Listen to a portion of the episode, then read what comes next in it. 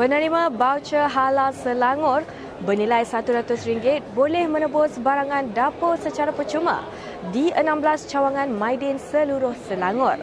Datuk Menteri Besar Datuk Seri Amiruddin Syari menerusi perkongsian di Facebook memaklumkan bahawa barangan tersebut termasuk minyak masak, tepung gandum dan gula.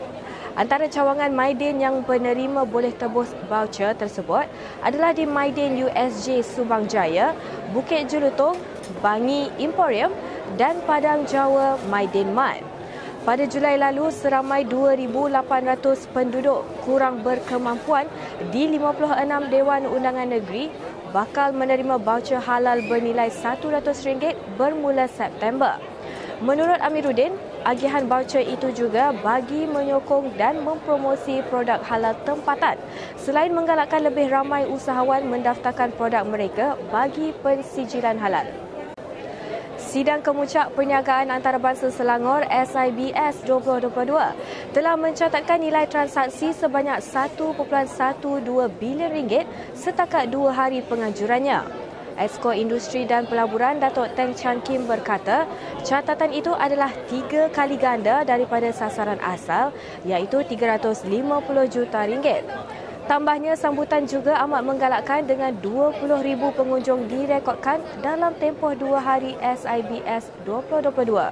Beliau berkata demikian ketika ditemui selepas merasmikan persidangan pendigitalan PKS Selangor di Pusat Konvensyen Kuala Lumpur hari ini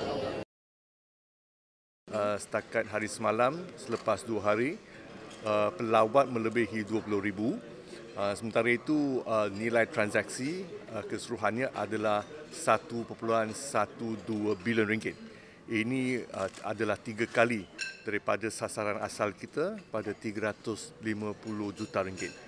Uh, memang menjadi cabaran uh, untuk uh, kita sebagai penganjur uh, untuk mencatat rekod pada tahun akan datang. Uh, uh, sebab dia melonjak dengan begitu uh, uh, uh, apa tu kadar yang amat tinggi.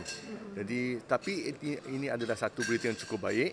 Berarti uh, uh, kita telah pun membawa SIBS ini ke satu tahap yang lebih tinggi. Uh, sudah tentu uh, uh, mencapai matlamat kita untuk menjadikan Selangor ini sebagai hub perdagangan antarabangsa. Dalam masa ini adalah dalam uh, logistik dan juga pembuatan. Uh, ini yang FMB kita belum masukkan lagi. Sebab itu saya jangkakan kalau dalam keadaan terbaik kita dapat tambah lagi 390 juta. Berarti kita akan uh, mencecah 1.4 uh, bilion ataupun 1.5 bilion.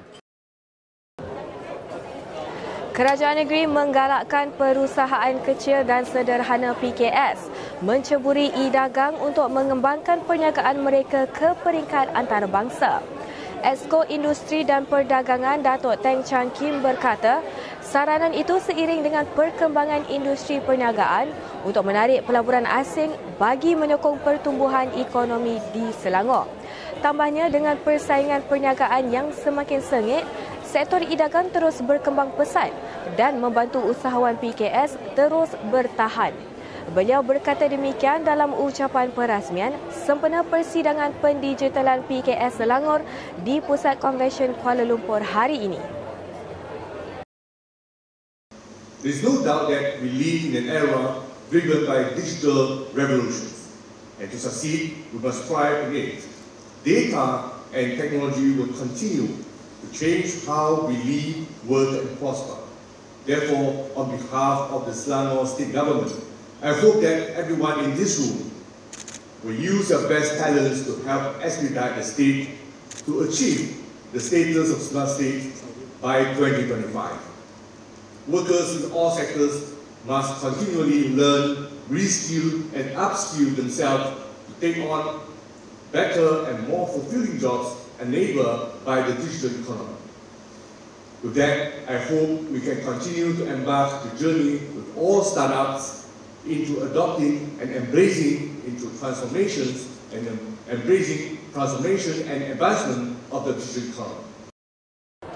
Persidangan Perubatan Antarabangsa Selangor 2022 telah membuka tirainya semalam di Pusat Konvensyen Kuala Lumpur sempena Sidang Kemuncak Perniagaan Antarabangsa Selangor SIBS 2022. Esko Kesihatan Awam Dr. Siti Maria Mahmud berkata, Persidangan itu menghimpunkan pakar serta pembuat dasar dan pengamal berkenaan perubatan untuk bertukar idea tentang masa depan penjagaan kesihatan, kesihatan penduduk serta pembiayaan penjagaan kesihatan. Katanya antara perkara penting untuk ditekankan sepanjang persidangan adalah penjagaan kesihatan untuk populasi warga emas yang semakin tinggi di negara ini. Beliau berkata demikian dalam ucapannya pada perasmian persidangan perubatan antarabangsa Selangor 2022 semalam. All of us realise that education is important, but who is going to do it? KKM is doing it, Facebook ada, social media ada, but people are not reading it.